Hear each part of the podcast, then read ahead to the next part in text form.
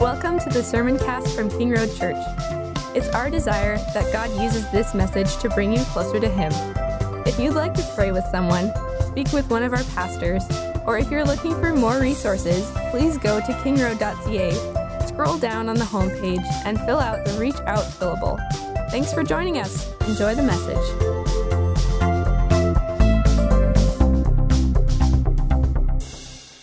I'd like to start with a short little story, not so much for your sake, but more for my sake, just to kind of get me settled into here and to, um, to get going. And um, it, it's about two little boys, two cousins. They're at a family gathering, and they're from different towns and such, and so they're, they attend different churches, but each one of these cousins has been at the other cousin's church.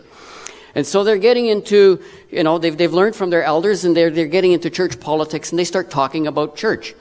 And so the one says, you know what, I, your church is okay. The, the, the music is fine, but the commercials are way too long. and so the other guy says, too long? In our church, the pastor, when he says, and in conclusion, he concludes. In your church, the pastor says, and lastly, and he just lasts. So hopefully that's not the case today. We're back in Peter chapter 1, and we've been in chapter 1 for quite some time. And Peter is preaching, and I am preaching today to the believers. Peter is preaching to the people in different areas, and he is writing a letter to them to call them together. They've, they've They've been dispersed. They've been all over the place. They're, they're going through difficulties. And so he is um, writing to believers abroad. And so we've gone through a number of sermons already where we've heard about Peter himself, where we've heard about who he is writing to. He's, we've been reminded of the inheritance that we have in Christ. This, this, this inheritance that we will be getting someday. Peter encourages his believers and he encourages the churches to stay firm in their trials. Trials help us. Even suffering can be a gift from God. And it just, just sometimes it just works inside of us and it helps us to, to stand still and just to focus on what it is that we need to do. But there is an end goal. In chapter 1 verse 9, our end goal is the salvation of souls. And that is even the end goal of some trials and sufferings, is the salvation of souls. And we know this because the prophets have studied this. The prophets have, uh, in, in, verses 10 to 12 last week, Paul was telling us about, or Pastor Paul was telling us about how the prophets have studied this goal, have studied this promise. And so, about what this means, they prophesied to, uh, about this, and the Holy Spirit indicated that the prophets, um, or through the prophets, that there was a future Savior. And so they, they prophesied about something that is to come. And today we are on this side of the cross and we know what has come. So the prophets were preaching, the prophets were foretelling about something that was going to come. The New, New Testament apostles and the preachers, such as Peter and the others, they were now sharing those prophecies and saying that they have come to pass. And then in verse 12 it says, things into which the angels long to look. And I just get this image of the angels is kind of peeking over the fence and they're just excited and they're just anxious to see what is going to happen. Because there are certain things that the angels will have never experienced. And I get this, I, like I get this vision from, uh, it dates me a little bit, but not too much, but you remember the, the sitcom Home Improvements, right? Wilson is always looking over the fence a little bit. You never see his full face. And that's the kind of the image that I get of the angels peeking over and trying to see what is going to happen. What does God have in store for us as humans? And like I say, there's some things that the angels haven't experienced. The angels are there singing to God, but they will never sing the song Amazing Grace. That is a song that only we can experience. That is, an, that is something that only we as, as humans, as people that God has created, can experience. So, in light of this inheritance, in light of all the things that God has given to us, in light of the fact that we have this end goal, what is and what, what is my and what is your response. In verse 13, where we are today, there is a change in direction. We've been told all the things that are, have been, have been, or have happened, the things that are coming, but now there's a change in direction. So there is a response. Life is not just about suffering. In verse 13, Peter changes his direction a little bit and he starts calling us as believers, starts calling us to holiness. It's a shift from what will be to what you and I should do now. Verses 1 to 12, this is what, what, what kind of will be, this is what you're going to get, this is what you're living for. But now, there is a point where we have to make a decision and we have to make a change. How do we as believers live in the here and now? It has to be different from the rest of the world. And we have responsibilities and duties as those who are saved. Now, holiness, we're called to holiness, but it's, it's different from being moral, from morality. We, we often think, I'm good enough. So, so why, why do I have to be holy? Morality is important, but it is external. It's conforming to or obeying a set of standards or rules. And for, for a lot of us, that's pretty simple. If we can just, you know, check off all the things that we need to do, it's pretty simple to think, I'm a good guy. I'm a good person. Ingrid and I, we watched a, a little YouTube video about um, the Amish in, in Ohio. And the fellow was, was giving, and he was a beachy Amish. So he was more conservative or more liberal than, than some of the other ones. And they were explaining some of the things. And the fellow that was doing the video, he was he was not a believer. He was not religious. And he says, I follow all those things. I don't do the things you don't do. So what makes you different than me? And so he was going into it about being a, um, having a relationship with Jesus Christ. And, and it was quite, quite good. Holiness, on the other hand, as an, is an internal transformation. Something happens inside of me. It's a renewal from the inside out. And so why is this important?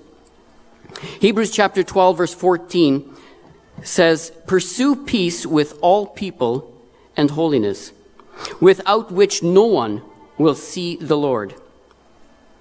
We're to draw near to God in full faith with a cleansed conscience. And we need to genuinely accept Christ as Savior and believe that He is the only way. Without this, unbelievers will not be convinced that this direction is worth going. If we are going to make a difference, if we're going to be, have an impact on the people in our community, in and around us, and we're not living different than they are, if, we, if they can't see that we're, we've got something to offer, then why should they follow? Why should they accept what we accept if we're not showing anything different? So this holiness, this transformation, it has to come from the inside out. So today we are in chapter 1, verse 13, and I will simply progress through the, uh, through the, um, the verse and stop. I'll, I'll, share a little bit, or I'll read a little bit, um, and then stop at each, um, at each point that I want to make. I don't have any slides. I'm, I don't have the headset today. I'm staying put, so I'm giving the camera people a break. I'm giving the people upstairs a break. Everybody's got a break except for you. So follow along on your own uh, it's, it's going to take a little bit of extra work. Let me read that, and I have it written here in the King James Version or uh, in, in a different version than what I have here, and I use that for preparation. It says, Therefore, gird up the loins of your mind, be sober, and rest your hope fully upon the grace that is to be brought to you at the revelation of Jesus Christ. That's verse 13 of 1, of 1 Peter chapter 1. Therefore, there's a reason he's making that shift, right? Because of all the things that I've told you in verses 1 to 12, now I want you to do something different. Because of all that has been promised, all the work that has gone on beforehand, I want you to do something different. But not to obtain favor, but because of the favors that have been promised. So the change, the holiness that we're called to is not to obtain favor, but it is because it has already been promised. It is a reaction to what lies ahead. We want to change. We want to become holy in order not to disqualify the splendor of his inheritance. We don't want to make that look dirty. We don't want to make that look less than appealing. So our our duty, our responsibility is to make that shine for the people around us. Our inheritance begins when we commit our lives to Christ. That's here on earth. And an unbeliever cannot understand this. They don't, they don't know why we are looking towards the future.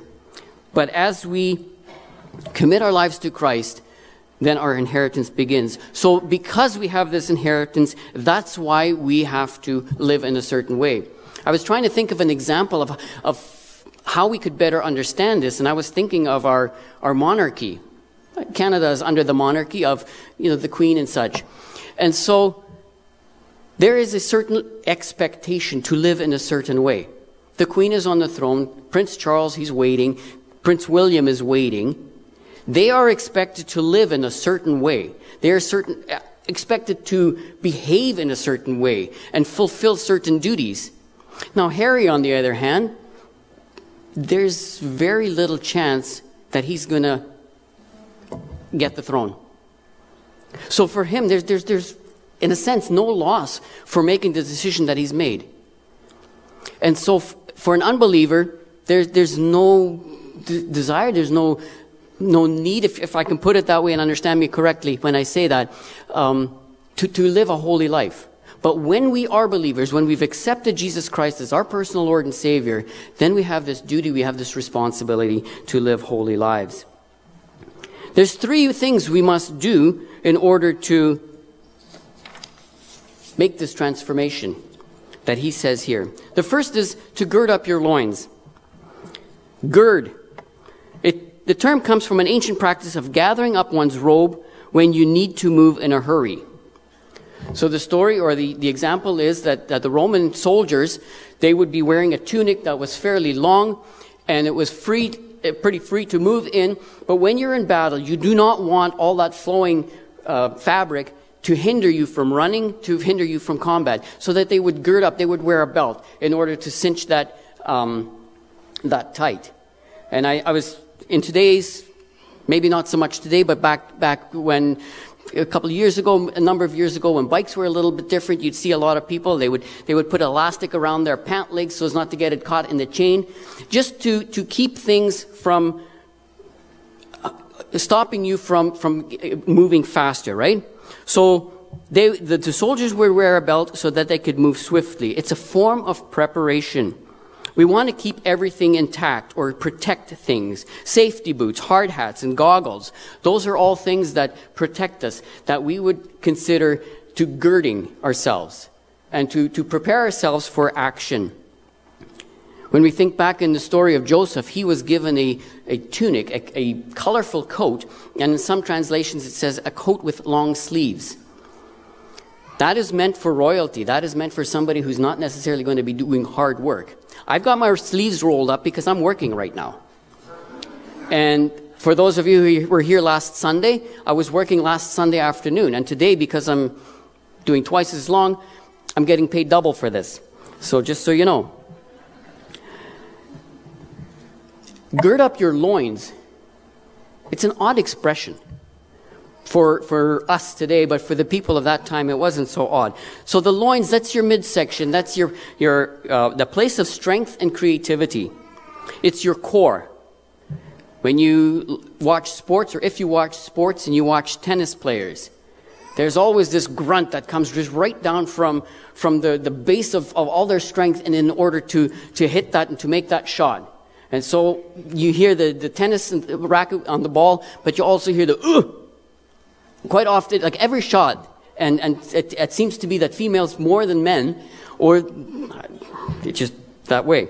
But that is, uh, that is just, that's where the strength comes from. And I, I know that when, when our boys were doing sports and such, the coaches were saying, you know what, you got to train your core, you got to keep that, that uh, strong, and you got to keep that um, going. So the core is important. So gird your loins, gird your core, set that in, in, uh, in readiness. We're supposed to gird up the loins of our mind. Another odd um, expression there, but he's talking about our thoughts. Gather up your thoughts. Keep a careful check on your thought process. Don't let your minds wander from God's truths. Do not allow yourself to be influenced by an ungodly mindset. Do away with loose and sloppy thinking. Guard your thinking. When I was in high school, computer science and all that kind of stuff was coming in, and they were telling us to remember GIGO, G I G O, garbage in, garbage out. If you don't input, we're learning how to input programs and such. If you don't input the right things into the computer, you're not going to get the right things out in that whatever you're trying to program you're trying to write. So garbage in, garbage out. And that's the same thing with our thinking. We should not allow ourselves to be unsettled by an unbiblical worldview. We have an end goal. We know where we're going and we know what we are supposed to do. And that is written in God's Word. So we need to study that. So if we want to gird our, the loins of our mind, it means to be focused in the Word of God. How will I know if I've girded my mind? Well, we will verify the things that we are told. We will examine the facts. In chapter 17 of Acts, Paul was on a missionary journey and he was um, preaching in different areas. And it says the Bereans, they listened to him and then they fact checked what he had said. They studied what he had said so that they wanted to make sure that what Paul was telling them was correct. And that's what we need to do as well. We need to seek out the truth, be ready for action, and don't allow distractions to move us from living a holy life. Satan is more than happy to help us with that. He wants to move us away. He wants us to distrust God. Did he really say that you wouldn't inherit, that you would, was it really so bad? That was his question to Eve in the garden. Did he really say? And I think sometimes we have God's, or, or we have Satan saying that in our minds as well. Did he really say? Is that really so bad? But we need to focus on, on the things. Satan wants to distract us by encouraging us to disobey. He distracts us by confusing us. There's many false teachers that tell us one thing, but it's so close to the truth, it almost sounds right. He wants to hinder our service to God.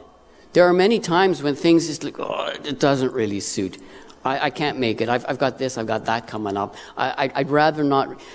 Those are all ways that Satan wants to hinder our service. He likes to bring division as opposed to being unified. And he wants to encourage us to have a worldly mindset. Our minds are the places where decisions are made. We have the expression, you make up your mind. And so the thought process, the creativity, the our strength, it comes from having a sound mind. If you're making a will, if you're signing something, if you are of sound mind, if you're able to make those decisions. And so in order to live a holy life, our mind has to be sound. We have to be prepared for action. Ephesians 4:14 that we should no longer be children tossed to and fro and carried about with every wind of doctrine by the trickery of men in the cunning craftiness of deceitful plotting. We are asked to tuck away or pull together the loose ends of our minds so that we can make wise decisions. So a girded mind is composed, calm, and strong in the Lord, flooded with peace in the face of persecution. So next, he tells us to be sober. So I looked in the Webster's dictionary to see what that means. Webster tells us it's unhurried or calm. At least that's one of the definition. It's marked by temperance, moderation, or seriousness, showing no excessive or extreme qualities of fancy, emotion, or prejudice. This is what the dictionary tells us as a definition of sober. Most of us would say sober, not intoxicated. That, that's a simple me- expression or a simple meaning as how we understand to be sober, not ex- intoxicated. And and that re- usually refers to, to alcohol. As I was studying this, I came across a video as well on a science video of a doctor explaining what happens when alcohol enters the body. And I found it a lot more fascinating than science in grade 9. And it wasn't as gross either. But, um, so when alcohol, it comes into the body through the mouth, it goes through the esophagus, enters the stomach, enters the liver, goes through the heart, it's pumped through different areas, it's pumped through the lungs, and only when it hits the lungs, that's when you smell, apparently, the, the odor of alcohol on the breath. It's not when it comes into your mouth, apparently. And then it moves from the lungs, it's got, it, it moves throughout the body, and then it ends up in your brain. And so at that point, if there's more of it in there, the hormones are out of control, stress is produced, your adrenaline spikes, your heart rate goes up, and you have an, a, a diminished ability to make wise choices, and inhibitions leave us. So that's what happens. And I'm, at, at this point, I'm going to encourage you not to be like the Bereans and test everything out. Okay? Just, just want to say that here. But when when we don't have full control. Now, to be spiritually sober is to be steadfast, to hold on to what we know is true. It's a certain level of self control, not to let things get out of hand, to be even keeled. It's important for us to have a clarity of mind, know what you believe and why you believe it. Be ready to give a defense for the gospel that is within you. To be fully alert 1 Peter 4 7 says, But the end of all things is at hand. Therefore, be serious and watchful in your prayers. We know that Christ could come at any time, so we must be even more serious, even more ready for action, and watchful to be clear minded. So a Christian, a sober Christian has charge of his priorities, allows God to lead him, and is not lured by the deception of this world. When a person is intoxicated with alcohol, there are, there's a period called the hangover. You're exhausted, you feel nauseous, and there's a loss of appetite.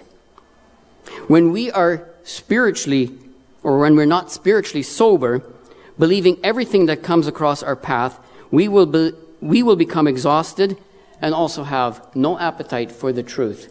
So we do need to be sober in our minds. Gird your mind, gird the loins of your mind, be sober, and then next, rest your hope fully. In the light of an inheritance, we have another duty, and that is to rest. Our theme for this uh, series is called Set Your Hope. Here in this passage, it says, um, in, in my translation, it says, Rest your hope. Set, rest, take aim, focus on one particular thing, and that is the hope. Hope or to rest, to, to, to decide to rest, to set, to take aim, it's a conscious choice. It doesn't come naturally. It doesn't come easy. So we need to make a conscious choice to rest our hope. We have a living hope. It's not just wishful thinking. We have a living hope, and that's waiting on salvation with full confidence. We don't have to just, I hope it's going to come. It's not just a, a wish, it's not an action, it is a thing. It is this hope that we can, uh, it's, it's a tangible thing that we can rest on. Because of the fact that we have an inheritance, we should live in light of eternity. A lot of times we find, and I myself included, uh, we find ourselves living for today, for the things that we need to do today. But it's so much more important for us to live in light of eternity.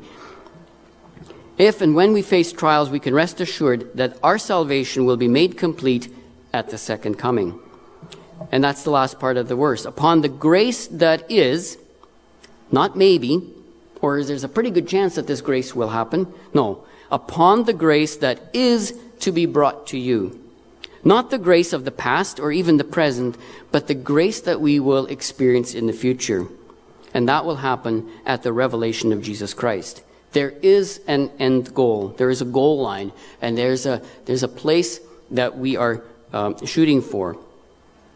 So, as believers today, we have an obligation to live in a certain way, not to build a reserve of favor, God is not going to put us on a scale and that we will be on one side of the scale and all our good deeds will be on the other side and that we hope that it balances. We're on one side of the scale, yes, but on the other side of the scale, we have the cross, and we have the spear, and we have the crown, and we have the, the grave closed, the stone that's rolled away. Those are the things that are on the other side of the scale. We have that inheritance. If we accept Jesus Christ, if we have, if you have accepted Jesus Christ as your personal Lord and Savior, and you proclaim Him to be your Lord, then we have a responsibility to begin changing from the inside out and call to holiness. But because it has already been granted to others, to, to, to believers, as believers, we have this promise and assurance that we will have that grace. So, lastly, where does that leave us today? Am I living like this? Are you living like this? Am I pursuing peace and holiness? I think that as believers, we need to ask ourselves a few questions. How does my faith impact the decisions that I make? Is there a difference between how you make a decision and how an unbeliever makes a decision? Does it impact how I decide things? How does my walk impact those around me? Do people see that I'm just moral? Or do people see that I am working on holiness? Are you making that change from the inside out? Or are we just giving that, that look where it just seems to be all good? And then, what changes must I make? That's a personal question. That's, that's for each one of us personally. I can't answer that question for you. You can't answer that for your neighbor, for anyone else. But you can only answer that question for yourself. What change must I make in order to begin this life of holiness? And how long are we supposed to do this? Till the end of our days, till the revelation of Jesus Christ. When either when he calls us home or when we when he comes here. That is how long our holiness journey should and will last. And that's when we will be perfected. At the beginning, I said I was preaching to all the, the Christians, all the believers. Is, if there is somebody in this room who has not made that decision to follow Jesus Christ, this morning you're not necessarily off the hook. I appeal to you that, that you make that decision to follow Jesus Christ, to make Him your personal Lord and Savior. Don't let the bad examples of us who are Christians influence you. And if we as Christians have modeled a life that is less than holy, then we need to apologize. If we as Christians have modeled a life that is less than holy, do not follow that, but look into the Word, study the Word, learn the truth, be sober, gird your loins of your mind, make, be ready for action, and live that life because we do have an inheritance. There is something waiting for us at the end of the line, and we have that assurance. I would invite us to bow for prayer. Then the team will come up and we will sing another song, and then I will um, have a blessing for us. Heavenly Father, we thank you for the Word of God. I thank you that we have so much richness in there and sometimes we find it confusing, but at times, as we've seen today, it's, it's, it's very clear. We have an obligation. And, and you've called us to holiness. You've called us to, to live a life that is different.